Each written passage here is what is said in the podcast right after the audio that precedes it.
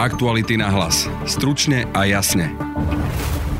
To, čo sa deje v týchto dňoch v parlamente, Slovensko ešte nezažilo. Vládne návrhy zákonov, a to nielen z plánu obnovy, ale takmer akékoľvek, neprechádzajú. Naopak, väčšina sa našla na podporu opozičných zákonov, a to aj od poslancov z kandidátky LSNS. Budete počuť Jureja Šeligu zo Za ľudí a Petra Pčolinského zo Zme rodina. Evidentne sa tu vytvorili ad hoc koalície, kde je opozícia a v niektorých prípadoch strana Sme rodina. Koaličná zmluva formálne ešte platí, neformálne viete všetci dobre, že neplatí dávno. Kto teda aktuálne vládne Slovensku? Odpovedia aj Richard Sulík z SAS a Tomáš Valášek z Progresívneho Slovenska. Druhou dnešnou témou je jeden z mála zákonov, ktorý prešiel do druhého čítania. Ide o zákon o rodnom čísle z dielne konzervatívnych poslancov, ktorý podľa aktivistov skomplikuje život transrodovým ľuďom. Počúvate podcast Aktuality na hlas. Moje meno je Peter Hanák. A keď slniečko zapadlo za vršky, celý domček zahalila tma a zvieratká sa uložili spinkať. Rozprávka na dobrú noc sa síce skončila, ale elektrinu zo slnka môžete využívať ďalej. Vďaka najvýhodnejšej virtuálnej batérii od ZSE. Pridajte si ju k akejkoľvek fotovoltike na celom Slovensku. zse.sk Po sérii neschválených zákonov, ktoré boli podmienkou plánu obnovy, sa situácia opakuje – ani dnes v parlamente neprešlo hneď niekoľko vládnych návrhov zákonov, vrátane návrhu Igora Matoviča a Petra Kremského o regulácii v sieťových odvetviach. Opozičný poslanec Tomáš Valášek to po dnešnom hlasovaní komentoval takto. No doslova pred pár minutami vláda prehrala 1 ku 9, ak to dobre rátam. A chcem tým povedať, že z tých desiatich zákonov, ktoré boli predložené vládou, tak 9 neprešlo. Neprešli úplne banálne veci, transpozícia európskej legislatívy, aby si ľudia nemuseli prehlasovať auto, keď vlastné auto vzťahujú so sebou z jednej krajiny EÚ do druhej. Zdá sa, že to, čo sa tu reálne deje, je vyrovnávanie účtov medzi bývalými a súčasnými členmi koalície, prípadne medzi stále ešte súčasnými členmi koalície, ale rozhádanými. Tu mám na mysli Olano 1 a Olano 2. A, a, a už im zrejme vôbec nejde o to, čo v tých zákonoch je, opäť prechádzajú, neprechádzajú nielen politicky citlivé veci ako rásochy. Nie to vychádza, že je to len o demonstrovaní sily, vyrovnávaní si účtov a takom o ukazovaní, že, že, že nemáte na to, aby si tú vládu ďalej manažovali. Kto o, tú silu demonstruje? Lebo sú predsa aj zákony, ktoré prechádzajú. Tak kto je tá nejaká nová väčšina v parlamente. A dokonca prechádzajú, ak to môžem doplniť, e, zákony Tomáša Tarabu, Štefana Kufu, Martina Čepčeka, prípadne Republiky, čo nebolo predtým štandardom. Takto už samozrejme zjavne neplatia nielen žiadne koaličné zmluvy, ale ani neformálne dohody, že dobre, aj keď nie sme teda viazaní už koaličnou zmluvou, asi ešte ako členovia vládnej koalície s vlastnými ministrami máme záujem na tom, aby niečo tej vláde prešlo. To už takto zjavne nefunguje, lebo ani vládne veci, hlavne vládne veci, neprechádzajú. Než prešlo viac opozičných návrhov na tejto rannej alebo doobednejšej schôdzi ako koaličných. A prečo prechádza to, čo prechádza? Flexibilita strany Sme rodina, alebo hnutia Sme rodina. Tí urobia dohody s každým, aj s čertom, aj s diablom, keď treba. Ich veci prechádzajú, pretože si obehajú podporu. Či sú to LSNS, či je to Republika, či je to Smer. Nemajú s nikým problém, ničoho sa neštítia, takže im prechádzajú veci, lebo urobia koalíciu s hocikým. Za koaličnú stranu Sme rodina sa pred novinárov postavil predseda poslaneckého klubu Peter Pčolinský. V prvom rade sa riadíme ústavou a ústava hovorí, že poslanci hlasujú podľa svojho najlepšieho vedomia a svedomia. To znamená, vy nemôžete poslancov nutiť, aby nejako hlasovali, len preto, že niekto niečo predloží a strašne chce, aby to prešlo. Hej. Tak uh, koaličná zmluva formálne ešte platí, neformálne viete všetci dobre, že neplatí dávno, teda neplatí asi podľa mňa, aspoň ja to tak vnímam, odkedy strana SAS položila vládu. Lebo včera vám preš, teda včera ste zahlasovali za viaceré zákony mm-hmm. nezaradených poslancov, Martin vysvetlím, Čepček, Kufa. Vysvetlím napríklad, hlasovali sme za zákon pána poslanca Kočiša z republiky, ktorý hovoril o tom, že je že bude povinné zverejňovanie zápisníc z okrskových volebných komisí. Bolo nám to samozrejme vyčítané, že aké to je strašné, najmä zo strany denníka N.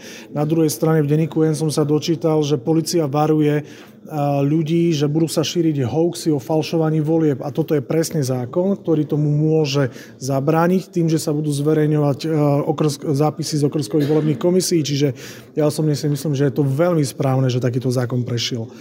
Čiže potom sa môžeme baviť napríklad o návrhu pána poslanca Tarabu, ktorý hovorí o diálničných známkach, čiže ak zabudnete si kúpiť diálničnú známku a príde vám pokuta, tak pán poslanec navrhuje, aby v tej pokute už bola započítaná aj cena novej diálničnej známky. To znamená, my ušetríme ľuďom peniaze na pokutách, lebo im rovno pošleme diálničnú známku. Samozrejme, tu budú mať v tej pokute zaplatenú a zvyši sa tým pádom aj predaj diálničných známok, čiže sú to veci, ktoré len pomôžu. A čo sa týka podpory pána Hegera v parlamente, tak treba sa ho spýtať, koľko poslancov Národnej rady vstúpilo do strany demokrati a tam máte odpoveď. Čiže formuje sa tu nejaká nová iná väčšina nič v parlamente? Sa nič sa neformuje, pán redaktor. O pár mesiacov sú tu voľby. Verte mi, už sa nič neformuje. A dúfam, že už sa nič ani formovať nebude, lebo už radšej nech sa naozaj nič neformuje. Teraz, keď vlastne e, propagujete alebo hovoríte v veľmi pozitívnom zmysle o návrhoch zákonov pána Tarabu, pána Kočiša, to je dosť neštandardné, ne, aby vládny Prečo politik e, vlastne propagoval e, návrhy opozičných poslancov. Moment, moment, ja ich nepropagujem. Ja Vy ste za nich hlasovali ja tiež? Ja vysvetľujem, prečo som za nich hlasoval a ja si myslím, že moje argumenty sú celkom zrozumiteľné a určite aj pre vás a musíte uznať, že zverejňovanie zápisníc z okrskových volebných komisí určite nie je na škodu škodu nikomu, práve naopak môže napríklad zabrániť šíreniu hoaxov o falšovaní volieb. Čiže ja si myslím, že aj vy novinári, ktorí vždy voláte po transparentnosti a aby sa nešírili hoaxy, aby ľudia neverili dezinformáciám, veď toto je presne tá vec, ktorá tomu môže pomôcť, aby sa toto nedialo. No, keď to navrhuje republika, nie som si úplne istý, či tomu mám veriť. Prečo ste to nenavrhli vy ako koalícia, keď to bolo potrebné zmeniť? Pán mne je srdečne jedno, kto to navrhuje srdečne jedno. Kľudne to tam dajte, srdečne jedno je, je mi srdečne jedno, kto to navrhuje, pokiaľ to pomôže veci, pokiaľ to pomôže zabrániť šíreniu hoaxov a stransparentní voľby, tak je mi srdečne jedno, kto to navrhuje. Vy veríte, že republika e, bojuje proti dezinformáciám, keď vlastne denne ich šíri? Rektor, prosím vás, e, skúsme nejaké, nejaké normálne otázky, tieto, tieto ja neviem, ja, ja mám pocit, že vy ste posadnutí tou republikou, ste posadnutí týmito stranami. Nech si robia, čo chcú, veď ľudia rozhodnú vo voľbách, či v parlamente budú alebo nebudú. Ja tu nie som na to, aby som e, tieto debaty viedol. Ja môžem vám tu rozprávať o tom, čo sme schválili, neschválili a prečo sme to schválili a nebudem hodnotiť stranu republika, to sa pýtajte ich. Rozumiem, ale to je ako keby Fico bojoval proti korupcii, viete, to sa uh, veľmi ťažko dá zlúčiť. Polovica ich je tam odsúdených právoplatne. Ja rozumiem, pán redaktor, ale to je ich problém, nie môj. Ja sa vyjadrujem k návrhu zákona a návrh zákona z vecnej stránky bol absolútne správny a je mi jedno, kto to navrhol keď majú nejaké problémy so zákonom, tak nech si to riešia so súdmi z OČTK, čo ja s tým mám. Koaličné rady ešte budú v takom nejakom tom formáte fungovať, alebo to už Potom bola posledná? 30. Ja osobne si myslím, že koaličné rady nejakým spôsobom nemajú zmysel už, to je jedna vec ale samozrejme budeme komunikovať ďalej so všetkými stranami, ktoré sú v parlamente o podpore zákonov, ktoré sú dôležité. Tie, ktoré si myslíme, že sú škodlivé, no tak jednoducho ich nepodporíme. Čiže budete chodiť naprieč klubmi, alebo budete konkrétne chodiť za vašimi bývalými koaličnými Budeme partnermi? chodiť, pani redaktorka, za všetkými veci. Musíte uvedomiť, že aj táto, tieto zvyšky koalície, veď stále je to menšinová vláda.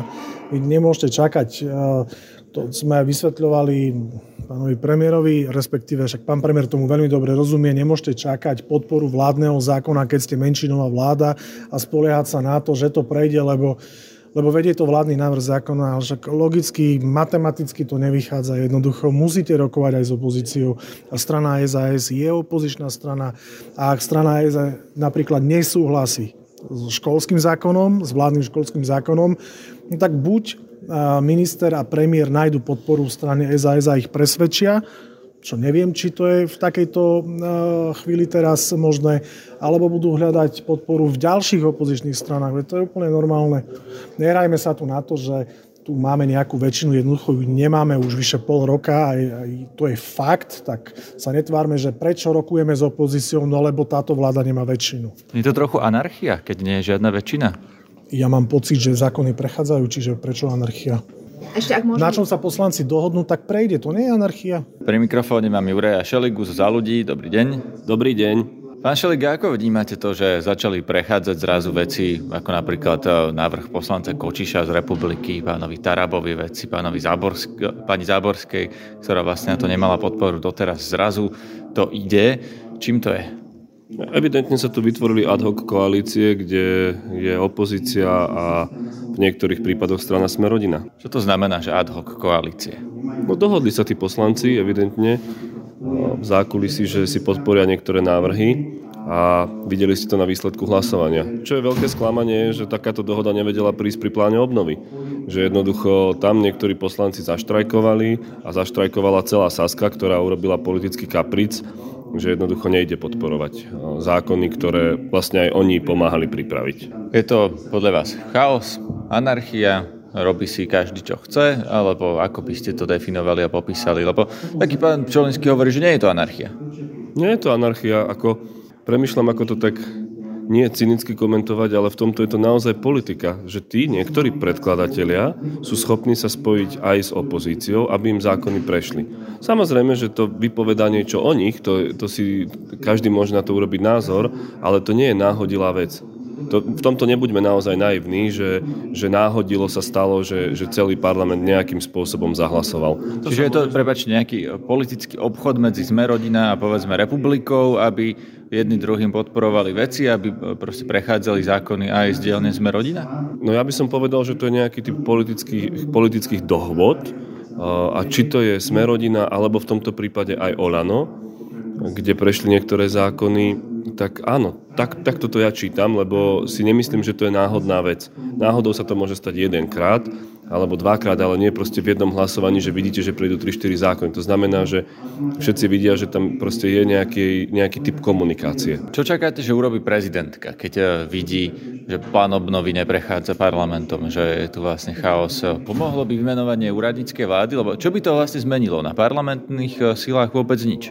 Akokoľvek je to ľúbivé povedať, že by to pomohlo, nepomohlo by to. Vy sám ste to v tej otázke naznačili, lebo to vnímate, však tiež sledujete politiku, je, že tých 76 poslancov zrazu nenájdete, či tam bude taká vláda alebo iná vláda a, a 150 poslancov vymenia ľudia vo voľbách. Takže v tomto smere paradoxne si myslím, že by to mohlo alebo dávam to s otáznikom, že či by to nespôsobilo ešte ďalší väčší typ e, nejakej nestability. Nie preto, že tí ľudia, ktorí by prišli, by boli nejakí zlí, určite by to boli odborníci, v tomto si myslím, že by pani prezidentka išla na istotu, ale že proste by spoznávali tie rezorty a možno by sa ešte potrebovali nejaký čas zorientovať a kým by sa zorientovali, čo je úplne ľudské a prirodzené, tak by tu vlastne už boli parlamentné voľby. Toto dávam naozaj na zváženie s otáznikom, že, že môže to pre niekoho znieť tak ľúbivo, že áno, urobte to, dajte úradnícku vládu, ale aký by to malo praktický dopad, to si treba naozaj premyslieť. Lebo, no áno, niektorí by tlieskali, že Heger už nie je premiér a podobne, len či by to pomohlo krajine, na to ja nemám pozitívnu odpoveď jednoznačnú, že áno, určite by to prinieslo pokoj. Na betón viem, že do parlamentu by to pokoj neprinieslo. Neukazuje sa týmto teraz, že predsa len tie voľby mali byť skôr, lebo ak tu budeme mať toto do konca septembra, že vlastne parlament bude schváľovať tu niečo s republikou, tam niečo s časťou opozície, že je to vlastne úplne predvídateľné, my nevieme, čo bude s touto krajinou zajtra? Vieme, čo bude s krajinou zajtra, to je trochu, chápem to z vašej strany, taká novinárska skratka, že, že krajina, proste, čo sa týka zahraničnej politiky a vnútornej politiky, v tomto tie zásadné otázky sa nemenia. A ja som povedal, poďme dať úrad špeciálnej prokuratúry do, pro, do, do ústavy a tie voľby by mohli byť v júni. Uh, to bola tá ochrana, ale long story short, že, že na to nebola dohoda, to je prvá vec. A druhá vec je, že aj tak sa obávam možno tak v pokoji povedať, že by to nebolo iné, pretože nám zostáva ešte jedna schôdza. A tá schôdza by bola tak či tak do toho júna, že toto by sa asi dialo, lebo sme v predvolebnej kampani, to už si musíme naplno povedať. Takže že ten rozdiel je vlastne tá jedna schôdza. Čo všetko sa môže pokaziť za tú jednu schôdzu? Pán Hanak, to ani jeden z nás nevie úplne povedať. Ja stále chcem veriť v zdravý rozum tých poslancov. Tie zákony, ktoré tam sú, môžu mať dopad na štátny rozpočet, ale to už je potom aj e, na, na tom, že práve tým, že sme aj vo volebnej kampani tí politici by mali byť citlivejší v tom, že, že sú schopní racionálne vysvetliť, odkiaľ tie peniaze zobrať alebo nezobrať a ľudia by samozrejme sa potom budú aj podľa toho rozhodovať, či niekto je populista alebo nie. Možno bude prijať doba populistom, ale, ale žiadny racionálny politik nebude robiť to, že teraz zatne miliardovú sekeru, ale 500 eur za voľby. Naznačili ste, že tie 500 eurovky Matovičové teda asi neprejdú, ale prešiel Prešiel napríklad návrh poslanca Kočiša z Republiky, ktorý e, pán Pčolinský zo Zmerodina označil, že to bol rozumný návrh, lebo sa teda budú zverejňovať zápisnice z volieb, čo má slúžiť na boj proti hoaxom a dezinformáciám. Vy veríte tomu, že Republika presadzuje niečo, čo má byť proti hoaxom a dezinformáciám? Nie, neverím tomu. Myslím si, že to je zákon, ktorý nejako veci nepomáha, paradoxne ešte môže veci poškodiť, lebo tie zápisnice oni na vyžiadanie súdu, štátnej volebnej komisie alebo polície e, boli zverejňované. Akurát takto to, to ničomu nepomáha. To je proste len taký, akože paradoxne to je ten hoax, ak by som to tak mohol povedať, že, že doteraz, keď neboli zverejňované na internete pre všetkých, tak vlastne sa niečo zatajovalo. Nič sa nezatajovalo, len to bola súčasťou normálne tajného výkonu volebného práva. A tie orgány, opakujem, súd, polícia, štátna volebná komisia, ich vždy mali k dispozícii, keď ich bolo treba. Oni sú aj archivované a podobne. Takže toto je taký populistický štek a, a, a paradoxne hoax, ktorý sa tvári, že ide bojovať proti hoaxom. Pýtal som sa aj predsedu SAS, Richarda Sulíka. Čo hovoríte na to, že v parlamente prechádzajú návrhy republiky, neprechádzajú vládne návrhy? No tak e, našla sa tam parlamentná väčšina práve taká, každý poslanec má hlasovať podľa svojho vedomia a svedomia. Viem, že médiá opakovane a veľmi intenzívne kritizovali to ukazovanie palcom a že všetci teda hlasujú, jak na každé predsedno. No tak teraz hlasuje každý ako za závhodné a aspoň vidíte, že vôbec to nie je e, o mnoho lepšie, veľakrát je to horšie. Čo sa týka toho, že neprechádzajú vládne návrhy, tak tam si je vláda na vine. Majú prísť rokovať. Ja síce som s Eduardom Hegerom v kontakte ohľadne niektorých vecí, áno, ale napríklad pri školskom zákone mali dávno prísť vyjednávať. Potom pri tých pravidlách, čo predložil úrad vlády, to tiež neprešlo, zdá sa mi včera alebo predvčerom, tak viete, to nemôže byť, že hlasovanie o 11. do obeda a o, o polnoci alebo, alebo o 11.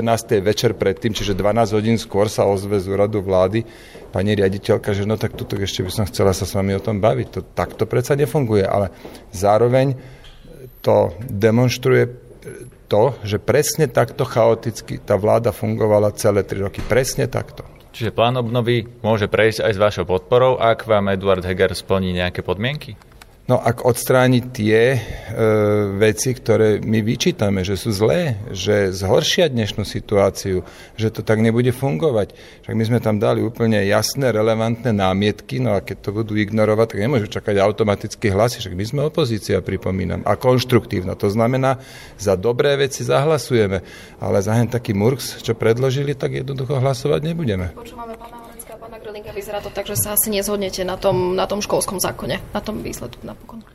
No, v tom, stave, v tom stave, v akom je, sa nezhodneme, nie, ale viem, že budúci týždeň v stredu bude rokovania na úrade vlády, alebo v útorok, teraz nie som si istý, a viete, to sú technológie, to nie je ideológia, že teraz lavica, pravica, neviem čo. To len technické vyhotovenie niektorých e, vecí, na ktorých sa zhodujeme, alebo nejakých princípov, na ktorých sa zhodujeme. No a to technické vyhotovenie tam teda platí, že 2 a 2 je 4, no tak to si len treba vydiskutovať. Ako sa to už mnohokrát stalo. Len keď sa nikto z úradu vlády neozve, tak potom sa nemôžu čudovať, že im teraz nebudú prechádzať zákony. Jeden zo zákonov, ktorý prešiel do druhého čítania, sa týka rodného čísla.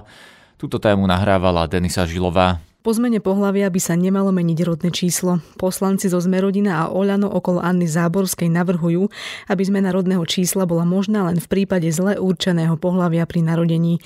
To sa preukazuje genetickým testom. Po novom teda na právnu zmenu pohľavia bude potrebný lekársky posudok, ktorý bude potvrdením tohto testu. Odporcovia tvrdia, že tento krok úplne znemožní právnu zmenu pohľavia transexuálov. Toto tvrdenie však odmieta poslankyňa a spoluautorka návrhu Anna Andrejová z Oľano. Návrh má za cieľ eh, spresniť eh, to, čo už dneska hovorí zákon, aby pridelenie rodných čísel bolo eh, jasné pre našu legislatívu v Slovensku. A prečo to navrhujete práve v tomto období? My sme o tom už diskutovali minulý rok a predložili sme to teraz s kolegami. Je potom aj nejaký spoločenský dopyt, že práve takýto zákon navrhujete, lebo vaši odporcovia e, tvrdia, že je to vlastne zákon, ktorý znemožní právnu tranzíciu transexuálom napríklad. A to môj zákon vôbec nehovorí. Asi nečítali môj návrh zákona. Podľa poslankyne SAS Janky Byto Cigánikovej je jediným cieľom návrhu obmedziť možnosť tranzície. Sa snaží obmedziť spôsobom, že pri e, zmene rodného čísla bude treba genetické testy, čo je vlastne podmienka, kedy samozrejme osoba, ktorá nejakým spôsobom podstúpi tranzíciu, tak nemusí to výjsť tak, ako by, ako by bolo potrebné pre tú osobu.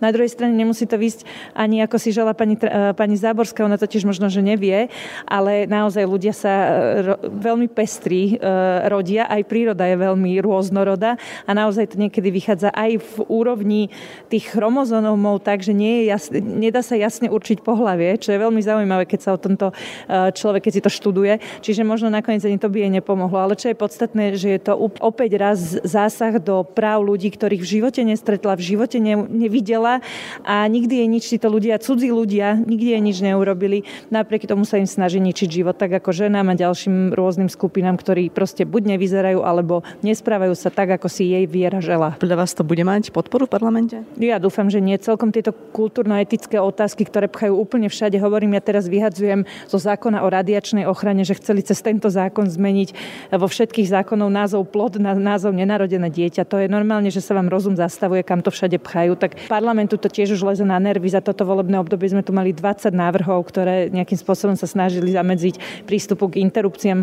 Teraz najnovšia moda sú tranzície, idú si na tom robiť politickú kampaň. Ja dúfam, že sa parlament do toho nepustí a že jednoducho... Čiže je to podľa vás len o politickej kampani, že nie je potom žiadny spoločenský dopyt? Určite potom nie je spoločenský dopyt. Na, nakoniec aj prieskumy do hovoria. Hlavne si myslím, že dokonca ja teda som liberál, ale hovorím vždy, a úprimne som presvedčená, že ak mi niekto neobližuje alebo neubližuje niekomu inému, tak ho nechám slobodne žiť, nech si robí čo chce. A keď ho to ešte urobí šťastným a pomôže mu to, tak chvála Bohu, veď mu to doprajme. Ale napriek tomu ani ja nemám pocit, že toto je teraz akože problém číslo jedna, čo musíme teraz akútne riešiť. Zmena, ktorú poslanci navrhujú, je protiústavná, tvrdí Martin Macko z iniciatívy Inakosť a vysvetľuje, prečo je genetický test problémom. To je bezprecedentné kdekoľvek vo svete, že zasiahne do, tohto, do týchto procesov a napríklad je aj taký, taký medicínsky stav, je to syndrom, a, pri ktorom a, telo nereaguje na testosterón, čiže človek alebo osoba je ako keby geneticky mužom, ale telo vôbec nereaguje na testosterón, čiže sa vyvinie, vyrastie to telo teda v ženskej forme, aj ten človek to prežíva a totožňuje sa s tým ženským pohlavím a tým pádom vlastne ona na základe tohto zásahu pani Záborskej, títo ľudia boli vyhlásení vlastne za, za mužov aj keď vlastne celý život žijú ako ženy a nikto to nerieši, nikoho to nezaujíma, len zrazu eh, by došiel tento zásah. Čiže z nášho pohľadu je to samozrejme evidentne úplne protiústavné a nehovoriac už o nejakých európskych súdoch, kde by to vôbec neobstálo a len by to zviditeľnilo Slovensko medzinárodne podobne ako Maďarsko, čiže by sme dostali aj podobné problémy, ako má Maďarsko s krátením eurofondov a tak ďalej. Maďarsko toto má v, tak nejak podobne? Oni majú tú formáciu inú, oni majú, že neodvolajú sa na genetiku, hovoria, že e, človek má mať to pohľavie, ktoré mu bolo určené pri narodení, ako keby celý život. Takže to e, iným spôsobom tiež znemožnili tranzície, ale toto, čo presadzuje ona, vlastne skutočne nemá obdobu nikde na No ale oni, tí poslanci, argumentujú e, snahou o posilnenie právnej istoty prostredníctvom spresnenia nejednoznačnej legislatívy, tak aby sa v praxi zabezpečil ústavne komfortný výklad pojmu pohlavie. A ja, ja neviem, čo si pod tým predstaviť. No je to blbosť, lebo my nemôžete definovať pohlavie v legislatíve, pretože je to medicínska záležitosť, ktorá je veľmi zložitá. Práve preto, že existuje interseksualita, čiže o, tie stavy, keď nie je možné určiť pohlavie. Práve s týmto oni vôbec ako keby nepočítajú. Právo reguluje ale teda... aj meno, aj prezvisko a tak ďalej. Takže žiaľ to akože sa dotýka práva, no ale nemôžeme to zadefinovať takýmto striktným spôsobom, ktorý vlastne vylučuje všetky ostatné možnosti. Dobre, a vy si potom viete nejak inak predstaviť, keď oni, tí poslanci, hovoria, že chcú posilniť právnu istotu, tak je nejaké iné riešenie z vášho pohľadu? Ako, uh... Riešenie je, že, že žiadna právna neistota tu neexistuje a nič netreba posilňovať. Neviem, na aký oni spoločenský dopyt reagujú vôbec, lebo toto nikto nerieši. Takže uh, riešením je, že sa do toho nestarajú. Čiže je otázka na mieste, že prečo vlastne to začínajú teraz riešiť. Nikto to nechce, nikto sa tomu nevenuje. Nemá to nič spoločné nejak s odbornosťou alebo s tým, že by to niekto reálne toto požadoval a riešil. To vôbec nemá obdobu nikde vo svete a ani v tých krajinách, kde je vlastne zakázaná právna tranzícia, sú väčšinou mimo Európy a nie, nie demokratické krajiny. Tiež je to urobené iným spôsobom. Najmä to nie je udržateľné, lebo to Maďarsko to bude musieť zmeniť, ak, ak chce ostať členom napríklad Rady Európy. A, a toto podľa mňa neprejde ani cez náš ústavný súd, lebo on sa tiež riadi týmito základnými princípmi, ktorými je to rozpore. Predpokladám, že to neprejde potom ústavným preskúmaním. Komunitná pracovníčka Centra Prisma Košice a transrodová žena Zara Kromková hovorí o zákernosti politikov, ktorí zmenu podporujú. A ak by takáto novela zákona o rodnom čísle prešla, bola by v priamom rozpore so štandardami poskytovania zdravotnej starostlivosti. A samozrejme vytvorilo by to veľmi zlý... Slovensko by sa týmto odklonilo od európskej legislatívy a odklonilo by sa aj od vedeckého poznania. Je tento návrh teda podľa vás nebezpečný? Podľa mňa je tento návrh mimoriadne nebezpečný, ohrozuje životy, doslova ohrozuje životy transrodových ľudí. Počúvajte aj ostatné naše podcasty. Napríklad dnes ráno vyšiel podcast Ráno na hlas o stretnutí čínskeho a ruského prezidenta, ktoré analizujeme s odborníkom na Čínu Matejom Šimalčíkom piatok ráno vyjde ďalšia epizóda, tentoraz s poslankyňou za SAS Vladimírou Marcinkovou, o tom, ako máme podľa nej zle nastavené, komu má slúžiť zdravotníctvo. Na dnešnom podcaste spolupracoval okrem Denisy Žilovej aj Zoroslav Poliak. Zdraví vás Peter Hanák. Aktuality na hlas. Stručne a jasne.